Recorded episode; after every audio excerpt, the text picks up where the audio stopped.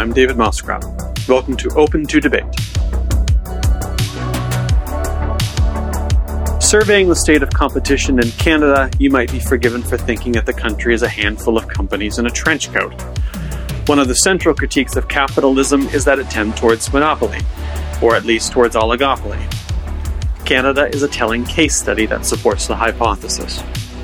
Market monopoly and oligopoly makes for a raw deal for consumers, leading us to ask what is to be done about Canada's competition problem?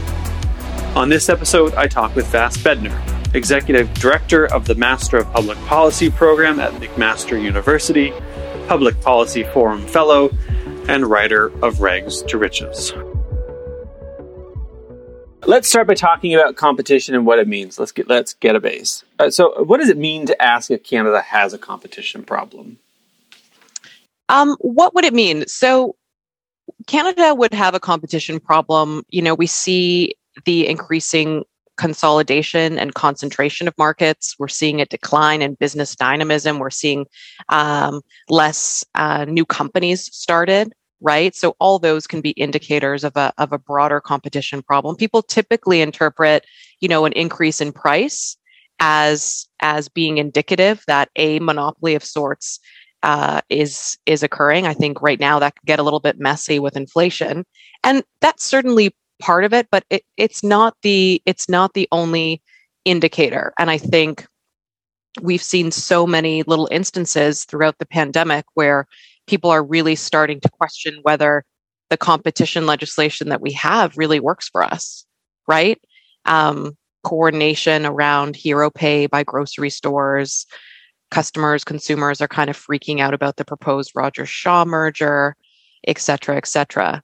Um, I don't know if that's helpful to you or how much detail you want. No, no. I mean, I, you know, you mentioned the the industries. I think where we tend to feel this. I mean, grocery is one of them, and we all remember the bread uh, price fixing scandal. Uh, you know, Telco is another. We, you know, Bell's sort of raising some prices again, despite the fact that we were promised lower prices. I mean, this keeps coming up again and again. And is it, this is a, a monopoly and oligopoly problem? I mean, where, where's this coming from? two places. I mean, one, we have this very basic opportunity to consider reviewing the Competition Act, which is the legislative infrastructure of competition, right? It's like that foundation, the rules. Um, and competition, the Competition Act doesn't say that big is bad or that there can't be any monopolies. What it does is it defines um, various anti competitive behaviors. The thing is, the Competition Act was last comprehensively reviewed 35 years ago. And you can imagine that our economy has changed significantly since then, right? We're a data driven digital economy. And it's time for Canada to just take a second and really interrogate does, does this legislation contemplate this fundamentally new environment that firms are, are competing in? You know are there any new types of anti-competitive behavior that we need to define or are they are they sufficiently captured in what we have? And in doing so we can take stock of okay what are the trends we've been seeing? Like we have pretty big research a pretty big research deficit in canada when it comes to you know understanding is there a concentration problem and and what are the dynamics of those? The research tends to be very sector specific if it exists at all, which is good. But again, we're missing that comprehensive picture. So I want to dig into the Competition Act itself in a minute, and but first I want to get there by way of saying, or by asking, you know, what, why should we care that we have a competition problem? Now, you know, there are people on the left, including myself, will say that this is this is a fundamental market problem born of the nature of capitalism, which tends towards monopoly, and we need to have a discussion about, you know, what kind of industries we want and and uh, you know who we want controlling them. But there's a broader fundamental problem, which is you know within the current market structure, which is okay. We have a competition problem that creates you know negative outcomes that we need to care about right here and right now. And I want to get a sense of what are those outcomes. I mean, the first that comes out would be, of course, cost, but but it, presumably it's more complicated than that. There's this weird little part of our Competition Act that really stands out. It's called the efficiency defense. My research collaborator, Uh-oh. Robin Shaban, what? no, I mean, as soon as I heard no. efficiency defense, I was like, that sounds terrible. it, it, you know, it, we it's the the philosophy that underpins our approach to competition in Canada fundamentally privileges efficiency over everything else, which means, you know, why should you care about competition? Well, um, there are implications for worker power. Again, the ability to start a new business, the ability to compete online as a business.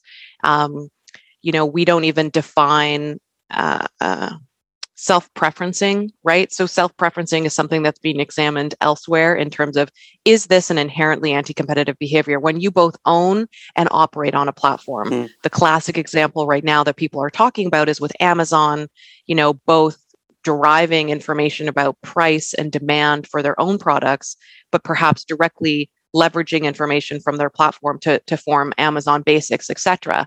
Now, when in the absence of a critical look at those behaviors, there's like, it's totally a gray zone or there's a gap, right? So this is not the fault of businesses, or we often frame the competition issues in terms of big tech, right? Taking on big tech. Well, there are all kinds of digital companies that are worth thinking about whether this current competition re- regime serves them serves them well and, and is leading to a healthy economy. And I, I really think that that basic review of the Competition Act is is foundational to this aspiration of, of building back better.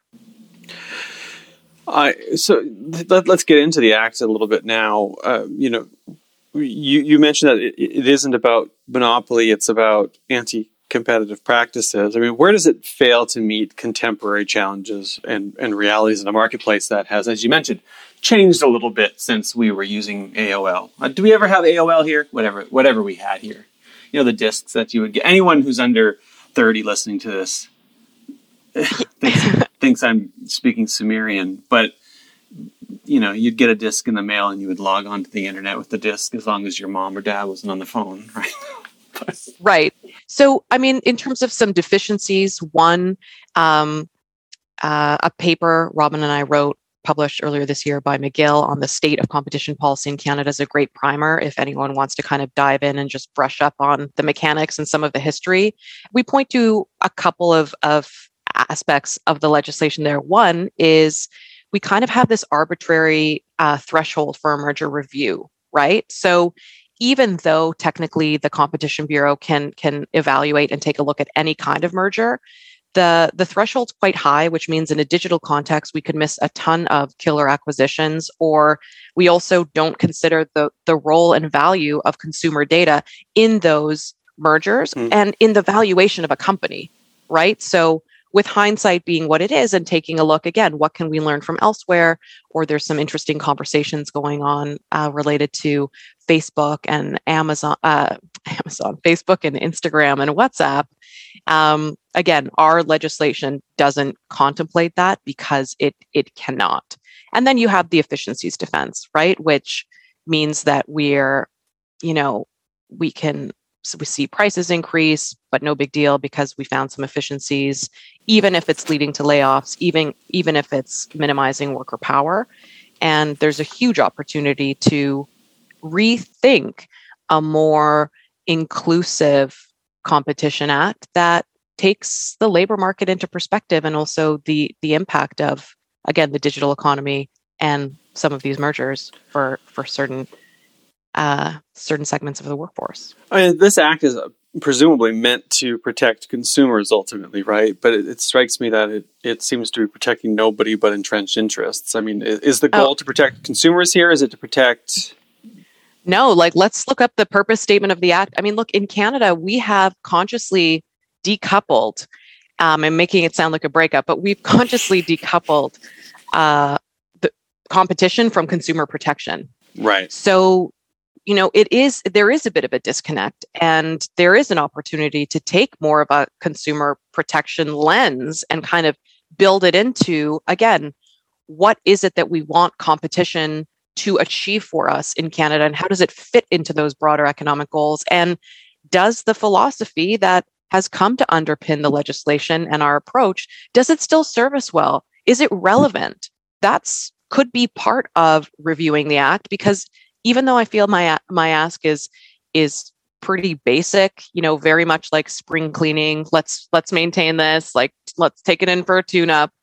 I wouldn't want that review to be captured by corporate interests, right? We need more voices, all kinds of different stakeholders to be thinking and talking about competition. We also need to ask all kinds of entrepreneurs and small business owners about their experiences from a from a competition landscape to really understand is this is this legislation helping or hurting them or does it actually maybe mean nothing at all in their day to day why would we have a, a, a, review of say the broadcasting and, and telecommunications act? You would have legislative review of that but not the competition act. I'm not sure like mm. why you know what I mean? It strikes me that if we if we think that okay, well, look, the, things have changed. We need we need as a rule we need to review the broadcasting telecommunications legislation. Like presumably, then as a rule, we need to review the competition legislation too. If those industries are changing, then presumably this needs to have a look too, right? Yeah, I mean that's a that's an interesting angle. I think what we saw during the election is that conversations around open banking and especially telecommunications were an entry point for so many people to kind of talk and think about competition more broadly. Yeah. As to why we wouldn't, well, one, again, lack of there's a really homogenous kind of vibe in terms of the the thinker landscape right now when it comes to competition and that that vibe is very protective of the status quo very hostile to new voices um, number one.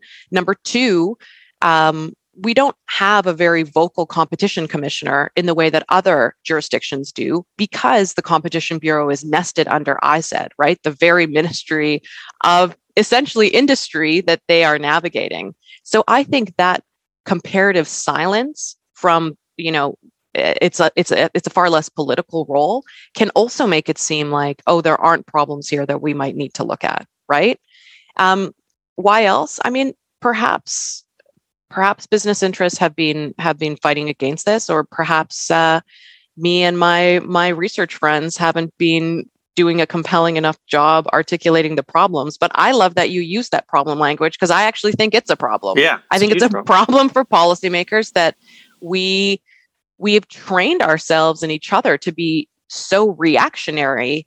We can also be proactive we can spot those harms in the horizon we can look at what's taking place in other jurisdictions and you know consider what we might want to import or take some inspiration from here. And other jurisdictions are thinking really critically about digital and data markets and what that means for the economy. I think i'll finally answer your question now why don't we have it yet in canada? Well it could be because we think the data commissioner is going to take on issues related to data and it will be somewhat adjacent to the Competition Act itself. That's one of my hypotheses. I'm not saying I, I support that necessarily. No, I mean I think you're probably onto something there, and it, it you know it's it's interesting you mentioned other jurisdictions because it strikes me that if the U.S. continues on the path that it that it has been, on pushing back against you know tech oligopoly and monopoly, that maybe we'll be more inclined to do so ourselves. I'm not I'm not convinced, but it's entirely possible. But you mentioned the Competition Bureau, which you know might strike some people as. Uh, surprising that, that that it exists, but it does. We have a competition bureau, such as that, that it is. Uh, totally, it, it, doesn't seem particularly active. Um, it is. It is super active. It is super active. It's just um, active in the sense that it's that it's looking at things, or the, in the sense that it's stopping mergers and and uh, breaking people up. Um, so we have the power to break up companies. Divestiture is a remedy under the act, but I couldn't find evidence that we've done it. I found uh, a few historical examples of where we considered it. Um, but Canada has had little fits and starts of those conversations around considering the value and, and power of consumer data and the associated advantages it can create. Um, there was a, a, 2018 House of Commons report.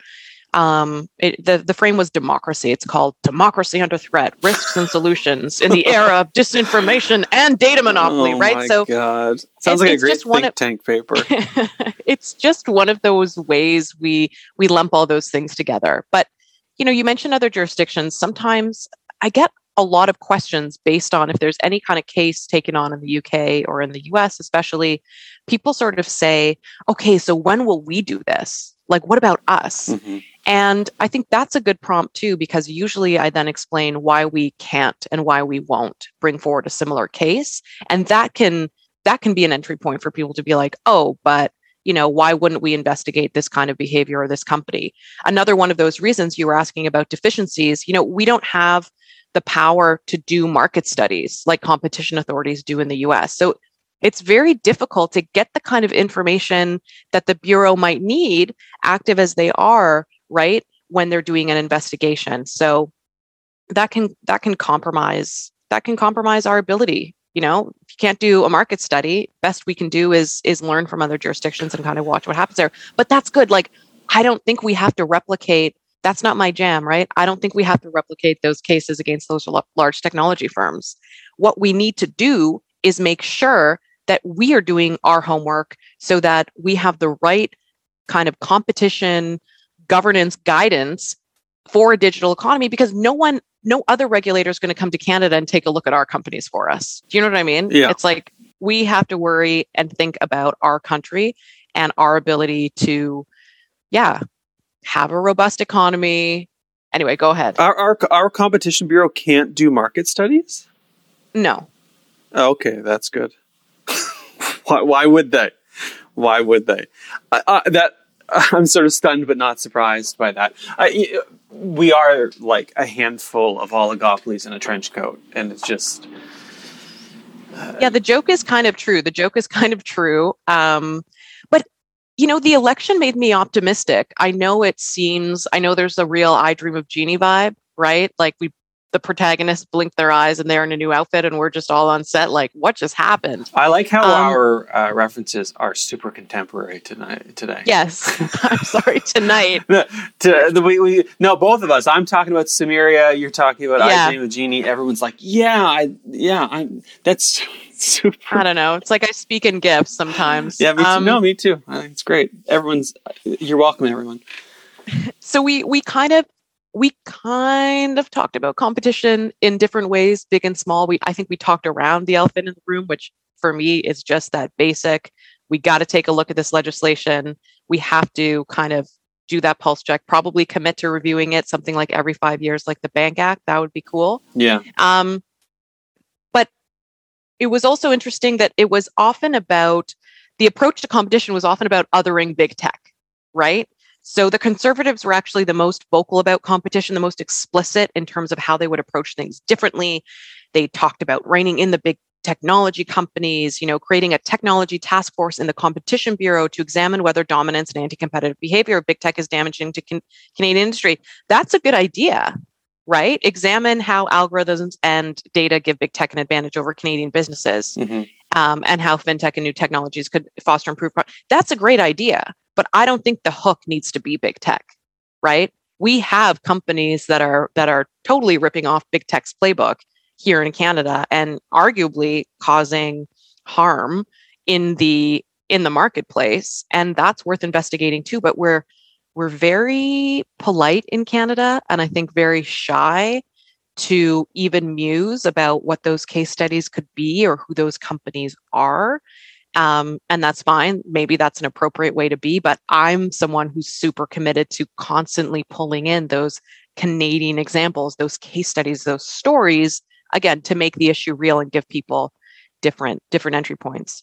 If I could say a couple more things about election stuff, could I on competition? Absolutely. I'll, I'll just say one really quick point on this first. Yeah in what world will we say, okay, well, text the problem and not turn around and say, but also like banking and telco and are all? I, I don't. I, I agree with you on. I, I think big tech, uh, the tech oligopoly is, is an area of concern, but I also think you can't look at it without looking at banks and looking at telcos, who are at least as big of a problem. Yeah, but I mean, they also because they're highly regulated industries, they have their own legislation layered in right? So right. you could also argue that like the proposed privacy and consumer protection bill C11, yeah, um, you know that aspects of that bill will improve competition overall because of data portability, which is a gateway to open banking, etc. So sure, I'm happy to layer in. I'm not a telecommunications pro. I'm learning more about the Banking Act in my spare time because I realized does. it would be useful. It's interesting. Someone's got to do it. um, but yeah, absolutely. And and if those are if those are the hooks and that's kind of that's the package, I think that's great. But the number one, I mean, I could go into lots more about you know my reflections on the election or my desperate attempt to kind of find those glimmers of hope when it comes to how we're talking and thinking about competition in Canada. But to your earlier question, like why aren't we seeing movement here? Well, the file lacks a compelling political champion. Mm-hmm. That's a reality. And that hurts us too in Canada, mm-hmm. right? We need somebody who is brave, unafraid to navigate corporate Canada in a relentless pursuit of a level playing field for the digital economy. When was the last time we had someone like that? In Canada? like a little caped crusader, like a little policy wonk, like loving stuff. I mean, I I'm just trying to think of who that would be because this is the ISED minister that would be doing this, right? Presumably that we need the yeah, but and for people who who aren't acronym people, it's innovation, science, and, and economic development. But uh, yeah, is, is that the ministry that would be championing? Yes, but also think about that inherent potential conflict of interest, right? You're the Ministry of Industry, yeah. and you're you're saying like oh, it's a little tough, maybe. I think also finance has a you know big interest in this file. I can imagine maybe Chrystia Freeland's, you know, given her her excellent past work as a business journalist, would would have the the vocabulary and kind of the ability to navigate this. It could be someone from the Senate. I mean, I'm I'm agnostic on who it ends up being. I think it there's it's I think it's an easy file to get that kind of cross party support on too. Again, back to those clues from the election from looking at party platforms and where the appetite was from parties to talk about that. You know, the liberals were more kind of broad. They acknowledged Main Street businesses were locked down for months while big chains reaped record profits. Mm-hmm. Yeah. That's competition. Mm-hmm. Um, and they did have, you know, that nugget. They will move forward on legislation, blah, blah, blah, to provide a clear set of rules that ensure fair competition in the online marketplace. That's great is that through competition or some other you know barnacle piece of legislation we're going to layer in somehow? I'm not sure. Um, and then the the ndp I, I, I really think missed a big opportunity to talk about competition right? There's this great paper recently published by the canadian center for policy alternatives. Um, canada 2020 you could do some great research on competition too. Mm-hmm. i'd love to mm-hmm. pitch you on that kind of stuff. I'm here. I've got par- project pitches ready to go. But you know they they they pointed to it narratively, but they just didn't talk about competition and small business and competition and labor and entrepreneurs. And I, I really thought that was a missed opportunity. So narratively, you know, making life more affordable for everyday people. My friends, that's reviewing the Competition Act, building an economy that works better for more people. Once again, review the Competition Act. Um, it is foundational to almost everything we want to achieve as a country. And there's also all these other policy goals we have that are also kind of fundamentally competition issues like pharmacare. That's competition. You want to, if there's room in that trench coat, um, that's a competition issue too. We got the name of the report. Yeah. Room Is in the trench room, coat. Room in the trench coat. Room in the trench Modernizing coat. I mean, competition for the 22nd century. It's perfect. that is, there's got to be a think tank that someone is furiously scribbling notes for a funding proposal. Yeah, but like you know, the glace, the glacier is moving. I was throwing some broad shade at the general intellectual landscape on competition. Maybe not totally fair there. No, no, you're fair. Um, it's always okay. fair. So I would say friends- what intellectual landscape? Like you mentioned that it's there's nobody that you're there. Your your uh, writing partner is there. Where, where yeah. is everyone else? You know, I'm meeting more and more younger people, kind of upstarts in the space, dare I say, disruptors, like who want to take this on and who are doing excellent research and coming at it their own way. Um, I guess maybe I'll mention, you know, our friends at CD Howe have a competition panel or competition group and, and they put out some little memos uh, which can be great to to learn their stance and kind of where they're at. And very recently it it seemed that they're divided in terms of whether the efficiency defense is still serving us our best interests right? And that's actually huge because that is that's a really big part of the existing act. Um, there's also tons of things we can do related to competition. Um, adjacent to the act, right? We could uh, create an independent Canadian competitiveness competitiveness council, report to Parliament, take on some of that advocacy and policy research work for competition. We could mandate having more diversity on the competition tribunal, right? The EI system has a has a tripartite oversight structure. That's that's a huge source of inspiration for that. Um, we could just um, anyway. There's I don't want to bore you by reading like my dream list of everything that I'd love to see happen because what I'd like to see happen is something that I haven't told you yet. Oh, you've been saving something. I've been saving it. I should have said it earlier. No, no, no. It's a good uh, build. This is like jazz. it's the building and release of tension. So it's perfect. Yeah. Well, somebody needs to do more work to solve for the literacy gap on competition work. And that's solvable, right? But that came through through the election too. So I was trying to say what got me stoked? Where am i hopeful? What were the kind of clues or cool ideas on competition that we shouldn't lose sight of? We shouldn't lose sight that this is an esoteric policy space that's fairly meaningless.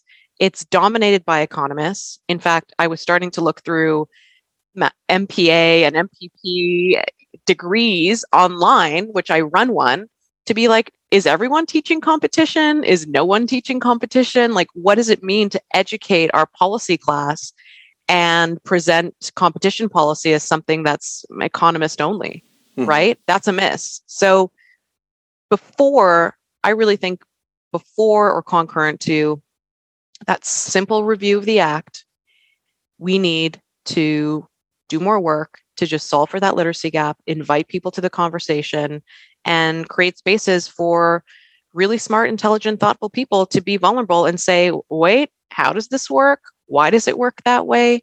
So that we can empower more people to help improve competition and, and help improve this country. Is there is there no I, I agree with you with that on on that. Is there a risk? I remember years ago talking to someone about about tech and regulation and uh, I'm not going to say who, but I'll I'll tell you later. okay. I don't want to I don't want to out this person in case in case they don't want to be. But I, I was talking to them and they said, you know, companies like Facebook and so on love regulation to the extent that it acts as a barrier to competition. That you know sometimes regulations actually right. help help entrench uh, the monopoly and the oligopoly because it creates these barriers that new entrants to the market can't pass. And I wonder to what extent the the, the comp- competition infrastructure in this country um, that, that those under it want some sort of regulation that they can use as a barrier. I mean, is that a challenge when we're thinking about competition? How do we think about it in such a way that says, let's make sure we don't design competition rules that actually entrench mm-hmm. the the incumbents? Uh, how do we avoid that? Like, what what what does it look like if, if we're controlling for for that concern? This one s- simple trick will help us avoid that. I mean, now that, now we've got the contemporary references. This, uh, you know, that would have us talking in a meaningful way about digital digital gatekeepers, right? Again, back to back to platforms. So I would say that's likely to come up in a potential review of the act. There's um, an inquiry into digital regulation that was recently announced in the UK that Canada could totally take some inspiration for. And they're just looking at okay, how well coordinated are we with digital regulation? And do regulators have that power, capability, and expertise to keep keep pace with change? So I think large digital firms. I, I doubt they'd straight out oppose again just a review of the act, but I'm I'm sure they'd I'm sure they'd be at the table, of course. Mm-hmm. Um, it's it's in their business interests. But again, I want to really be careful because it's not about demonizing companies and it's not about pointing to certain companies. It's about recognizing it would be difficult, if not impossible, and disingenuous. I've never said that word out loud, I think, so might have to delete that. No, nailed it. To to fault to somehow retroactively fault companies for something we've just decided is anti-competitive behavior but we were never clear on before right? Like right. uh as a to be a wild card which is the hand i like to play i i blogged you know asking uh hey is shopify's app store anti-competitive? Like based on these cases of app stores what would it mean if we imported that here? What should we you know consider? And I was met with such a chill. You know, I received private notes, but it was just like, oh, like we'll talk about big tech, but we're not gonna we're gonna talk about Shopify. Not a sweet baby right? Shopify. And I would say that's more of a risk than, you know, impeding further innovation. The again, I, I'm not trying to name them to make it like scary or sick they're doing anything wrong. I'm just saying it's the kind of thinking that we have to be doing to understand where the opportunities are or could be. Um, we know that concentration in markets hurts consumers, hurts workers, hurts small businesses, hurts entrepreneurship, hurts job creation. Mm-hmm. So it is in our interests um, to be considering it. And I don't think competition reform comes at the expense of innovation. In fact, I think it's one of, again, the foundational instruments of innovation in this country. I mean, I'm team. I'm team review the competition. yeah, yeah, yeah. No, but but I, you know, I'm I'm not a I'm not a capitalist. Uh, I'm always willing to hear people out and have the discussion uh, and meet them on their own terms. But I want to meet I want to meet capitalists on their own terms here. Mm-hmm. The sort of Nate, the the very argument for capitalism, the classic argument for capitalism, is that competition breeds efficiency. And to the extent that you have monopoly and oligopoly, and as a socialist will tell you that capitalism, in fact, tends towards monopoly and oligopoly. But you know, traditionally, the response to that has been, okay, well, we need to find a way to limit that, and, and in some cases, to break it up. Think about the trust busters in the U.S. Um, in the you know the Roosevelt era, the other one, uh, and yet you know then we get the the test case in reality, and everyone's like, whoa, whoa, whoa, whoa, whoa, whoa, whoa. let's not yeah. get crazy here. But is the fundamental argument for capitalism is competition. Well, what happens when you don't get competition? Free and fair competition. Yeah. Free and fair competition, right? Like this is about, yeah, this is about the rules and the economy is becoming much more digital. Um, this is changing businesses and markets.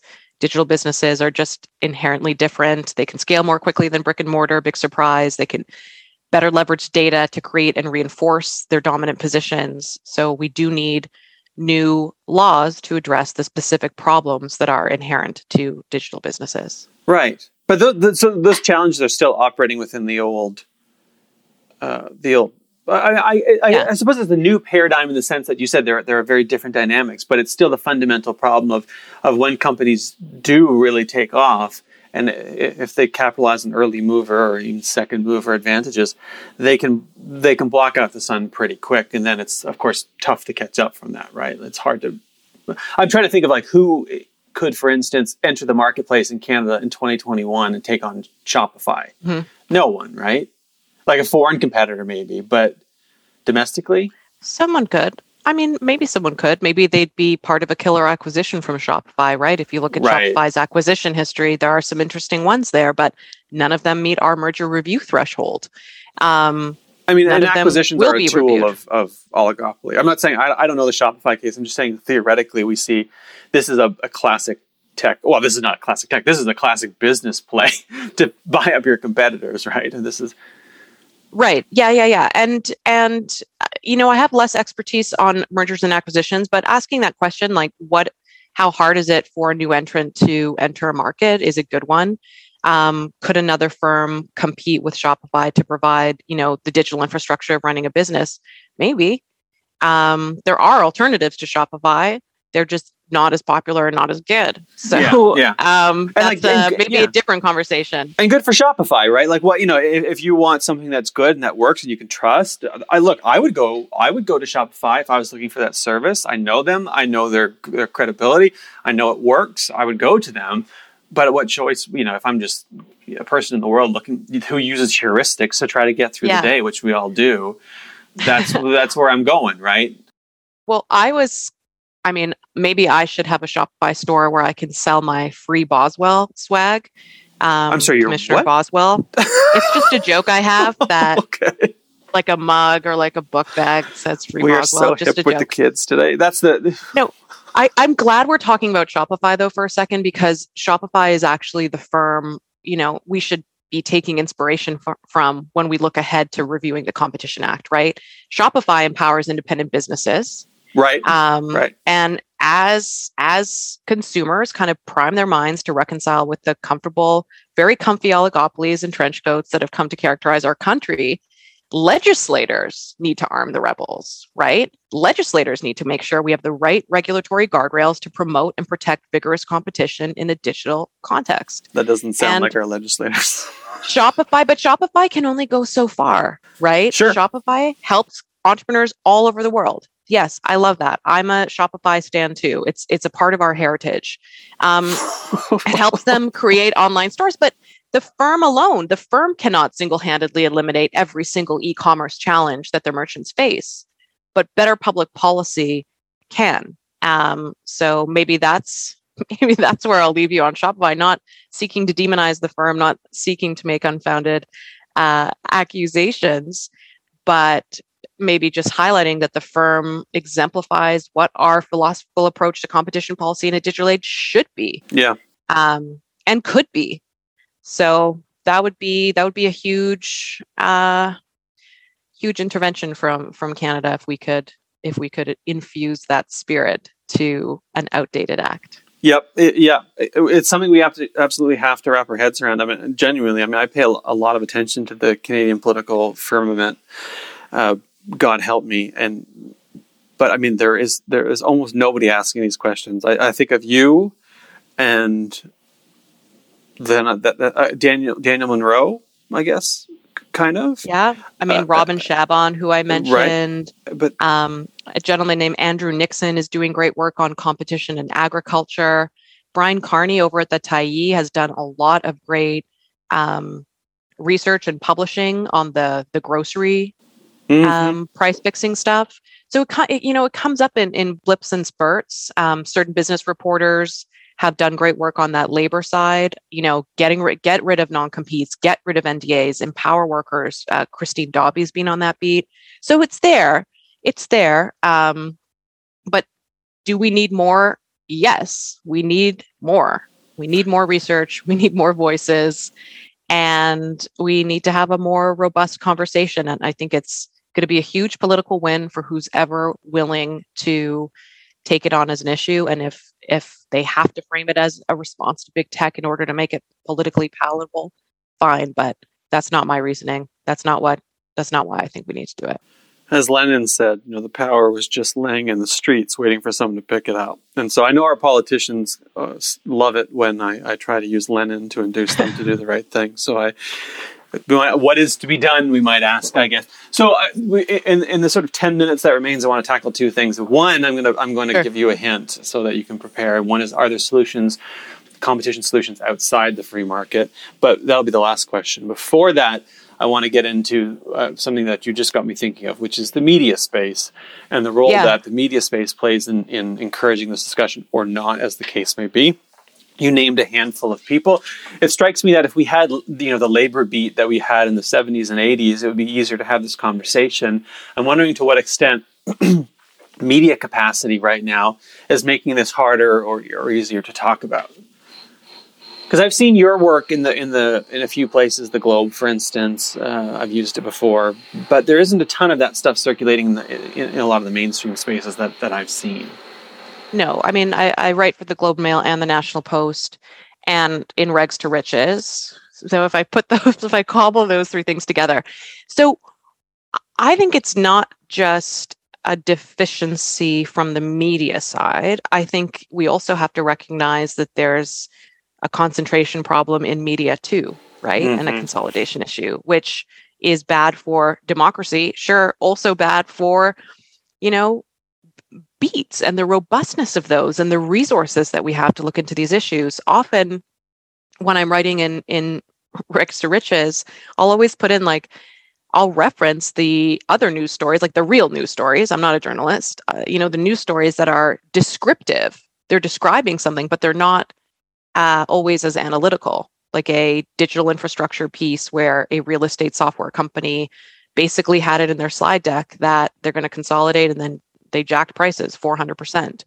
Well, you know, we can report on that merger, but how do you how do you take that extra step and, and do the work of contextualizing it and, you know, wondering if it's a challenge and and take it out of the the the DMs of the super smart people at the competition bureau that probably see a lot and uh, can't be as vocal or exploratory as as I can. Mhm. I'm fu- I'm fumbling out loud and in the open, and I love every minute of it.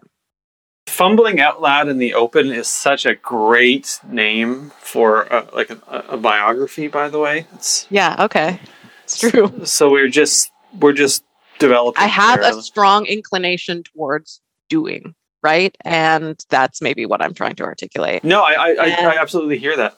Also, can I quickly say I I I think I've told you this before, but the Regs to Riches, which is the sub, Substack here, that's it's it's under Substack, right? I, Yeah. such a good name. I have a custom URL, but it's under. Yeah, that's what I highly recommend people sign up. It's it's very Thanks. entertaining and, and very readable too. It's one of the things I look at in my in, inbox when it pops in, and uh, yeah, I do I do highly recommend it. Okay, so I want to close out on this because we have a couple minutes left. Um, what about outside the market? I mean, you know, to what extent is this a problem that gets solved? In fact, by saying, "Oh, actually, there are industry spaces where the market's just not going to cut it."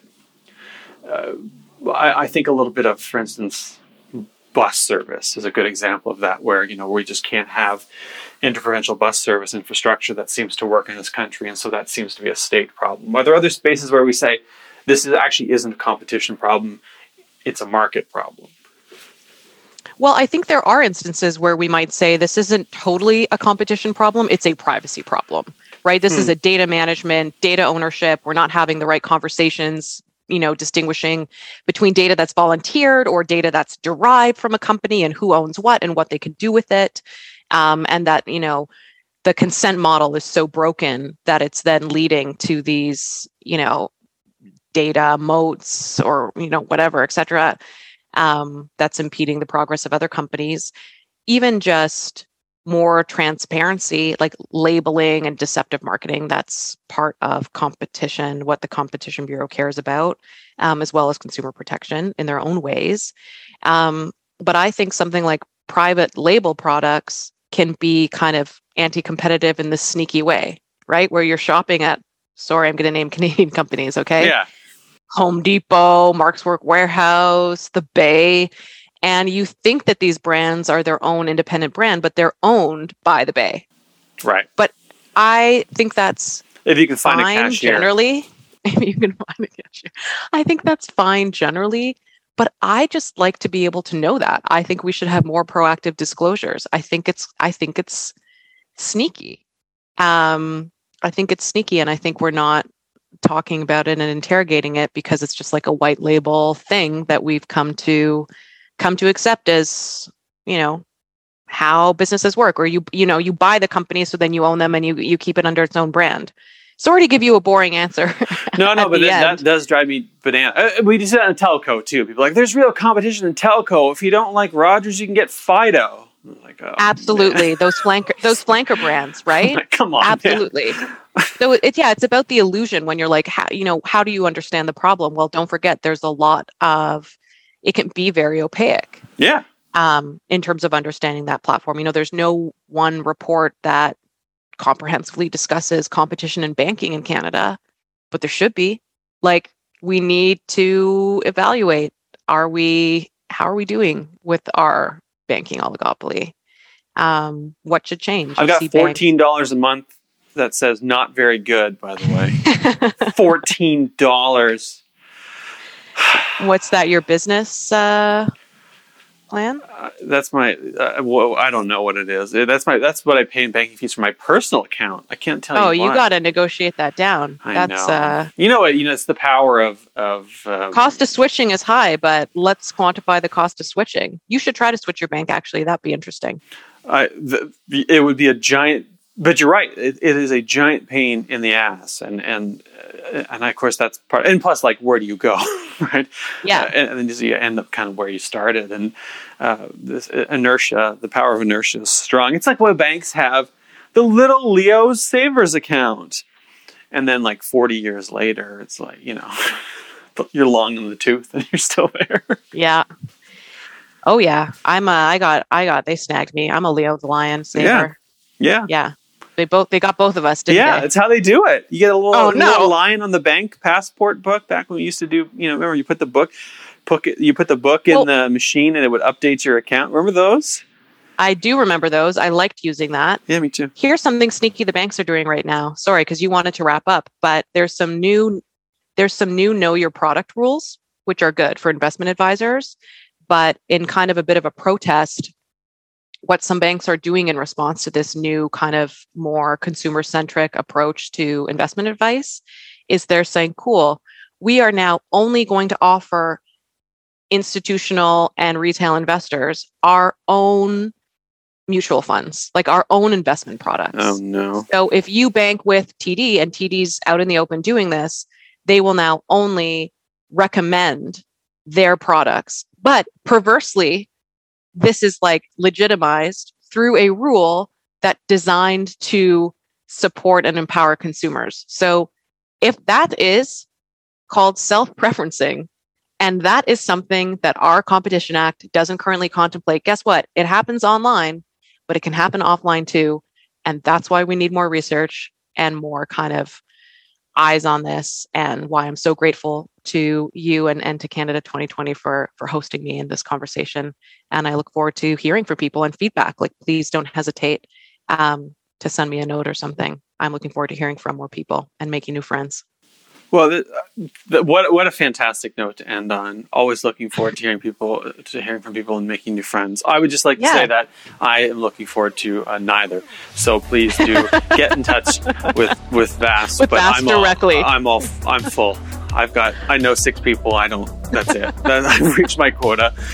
The trench coat is full. Okay, The trench coat is full. the trench Okay. coat is full. That brings us to time. Uh, first of all, thank you very much for doing this. This was great. I always learn so much from you. It's, it's always such a pleasure to talk to you. So, thank Aw, you for you're so nice. today.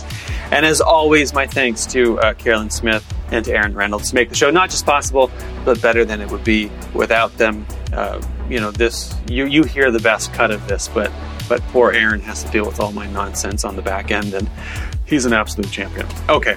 Thanks so much to everyone. We'll see you back here in two weeks where we'll be talking about something, I don't know what, but something great. And in the meantime, uh, take care and stay, stay safe.